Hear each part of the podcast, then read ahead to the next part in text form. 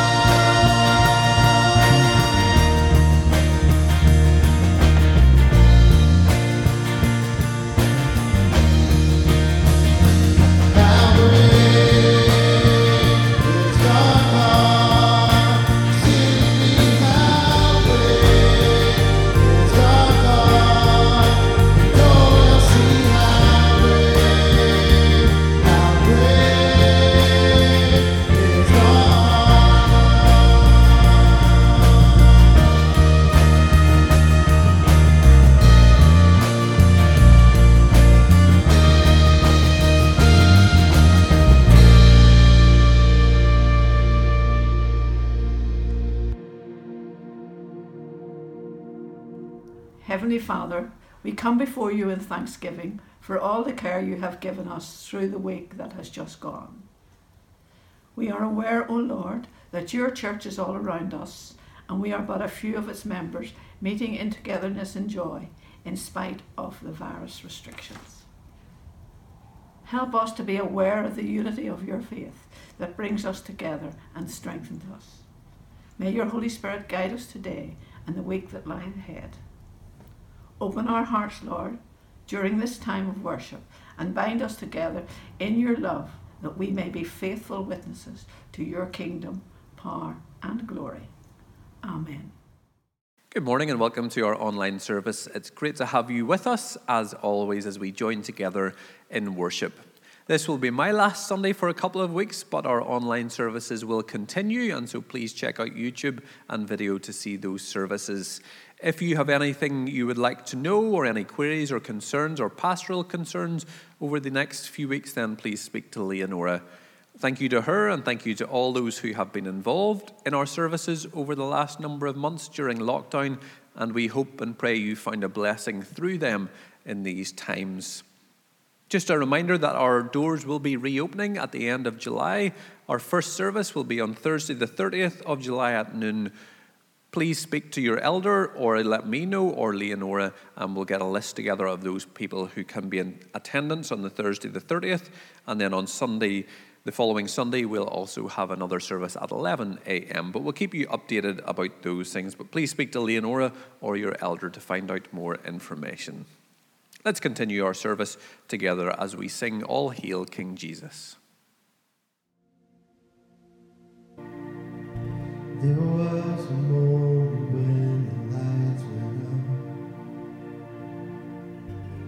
death had claimed its victory. The King of love and giving up his life.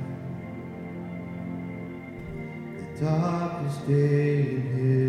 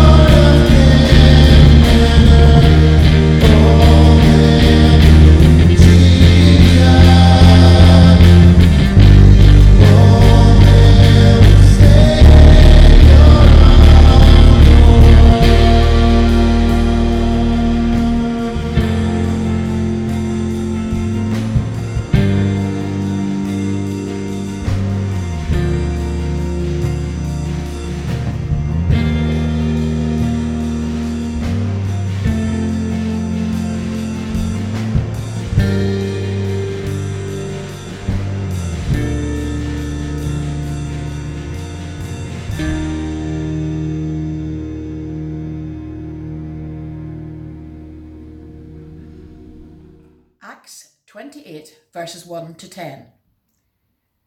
Once safely on shore, we found out that the island was called Malta.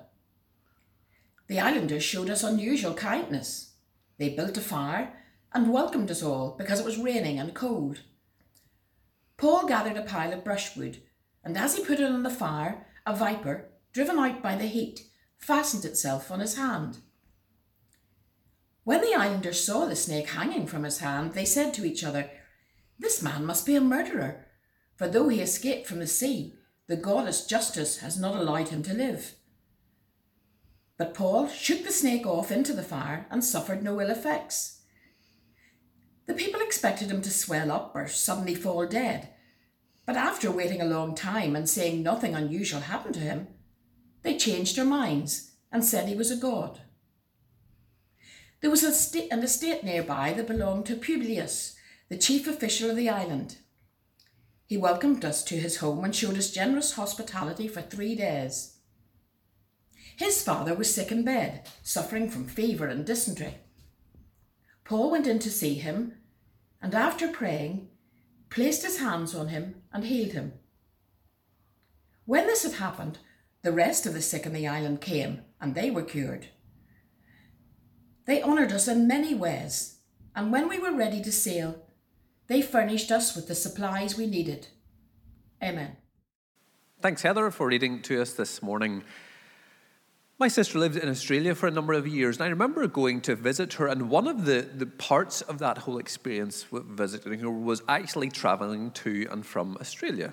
On the way home, I remember it because it took a 13 hour flight from Melbourne into Singapore, an 8 hour layover in Singapore, another 12 hour flight from Singapore to London, another layover in London, and then the flight home to Belfast. It was an extremely long time to be travelling, all just to get home. I also remember another occasion in which I was travelling back from London and the flight were delayed, and I ended up sleeping in Stansted for the night. On both those occasions, they stick with me because when you travel and you're on your way home, you just want to get home. You don't want to have to wait in airports for hours and hours. You don't want to have to sit in flights for hours and hours. You just want to get home. Maybe you've experienced that when you're traveling as well. Maybe you experience that on a Sunday morning where you want to get to the destination, you want to get to the end of the service. You'll really notice it when we come back and our doors reopen. You'll not be able to mute the minister or mute the music or fast forward us to get to the part that you like. But in all our lives, we, we have that sense within us that need to get to the end point and get there quickly, to get to the destination. And we see that in part of the story of Paul here because from chapter 25, he has appealed to Caesar in the midst of his trials, and as a Roman citizen, he had the right to do that. And so, because he has appealed to Caesar, he will be sent to Caesar. And so, these last number chapters that we haven't really dealt with in much detail and we haven't really gone over in great detail, and that's really for you to read in your own time. He has been on this journey to get to Rome, to get to stand in front of Caesar. And it certainly hasn't been an easy journey for him. He tells us a little bit about it in 2 Corinthians chapter 11. He says, Three times I was beaten with rods, once I was pelted with stones, three times I was shipwrecked. I spent a night and a day in the open sea. I have been constantly on the move. I've been in danger from rivers, from bandits, in danger from my fellow Jews, from Gentiles, in danger in the city, in the country, in danger at sea. And if you read more than those two verses in chapter 11, you'll see his whole story of what he has been through. But here we find him getting towards the end of his journey because we are approaching the end of our journey through the book of Acts, and this will be our last Sunday that we look at it. And hopefully, you've enjoyed that experience, and as we've journeyed through it, you have enjoyed reading parts of it maybe that you haven't read before. Maybe you've been to this last place that Paul lands on before he reaches Rome, because through this shipwreck, through the nights and the days at sea and the drift and the storm that we looked at, they arrive into Malta. In some ways, saved from the despair and all that happened. They were in danger for a large amount of time. Hope seemed to be lost. And Paul stood up, as we told the children last week, and said, Have courage, do not be afraid, for I will stand in front of Caesar.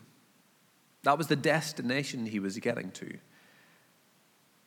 and the danger and the trial and the tribulation that has surrounded him, which is detailed in 2 Corinthians, isn't over yet. Because as Heather read for us, as they come to this place in Malta, the islanders showed us unusual kindness. They built a fire and welcomed us all because it was raining and cold. Paul gathered a pile of brushwood, and as he put it on the fire, a viper driven out by the heat, fastened itself on his hand. They said to each other, This man must be a murderer, for although he escaped from the sea, the goddess Justice has not allowed him to live. But Paul shook the snake off into the fire and suffered no ill effects. The people expected him to swell up or to suddenly fall dead, but after waiting a long time and seeing nothing unusual happen to him, they changed their minds and said, He must be a god. Of course, Paul, in those moments, didn't take that glory and didn't assume it was for him, but brushed that off also. And continually, not only in this event at the fireside, but in all those events that we read, when he was constantly in danger or tribulation, he didn't feel sorry for himself, or he didn't glorify himself. He glorified God in the midst of them all. And that's because in all these events and all these twists and turns and all that happened to Paul, Paul knew where his destination would be. He knew he was going to get to stand before Caesar. He had been told it from Acts chapter 9 and verse 15, where Ananias, who comes to Paul, is told by God, Paul is my chosen instrument, the one who will stand and tell all and proclaim my name to the Gentiles, to kings, and to the people of Israel. Paul relies on God and glorifies God in the midst of all those events. Because so far in Paul's life, God has kept his promises. And Paul holds on to those promises because God holds on to his promises.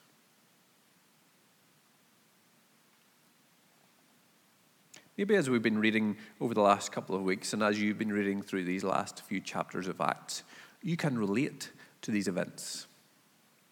Maybe not because you've been shipwrecked or at danger in the sea for a night and a day, not because you've been beaten with rods or because you've suffered any of what Paul did, because I haven't, and I'm sure you haven't. But in a spiritual or emotional or, or mental sense, Maybe you feel like you've been in the midst of those times at the minute. Maybe you found this time of, of lockdown and pandemic difficult and a, a real hardship. Maybe you found it a struggle being isolated or, or furloughed or not being able to do what you would like to do. Maybe for some you found it quite easy and a, a joy being able to set aside those things which often can just muddy and disrupt our lives and simply fill our lives. But this time has been a time of change. It's been a time where we've all been affected in some way by it. Maybe you feel like your world has been rocked, like you're on a, a boat that's constantly tossed and turned by the waves of this life. Maybe you feel like those sailors where you, you feel lost uh, without a sense of hope. We say to you this morning and encourage you to hold on to God's promises because God will hold on to his promises for you.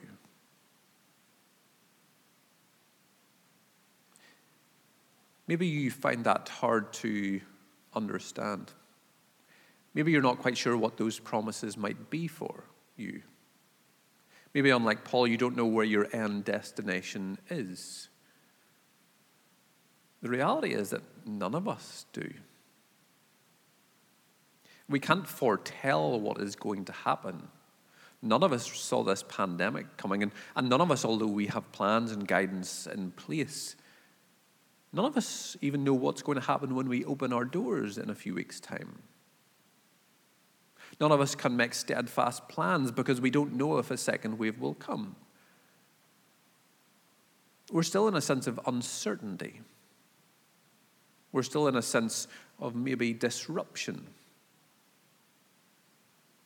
But in the midst of it all, we hold on to God's promises that He will be faithful to us.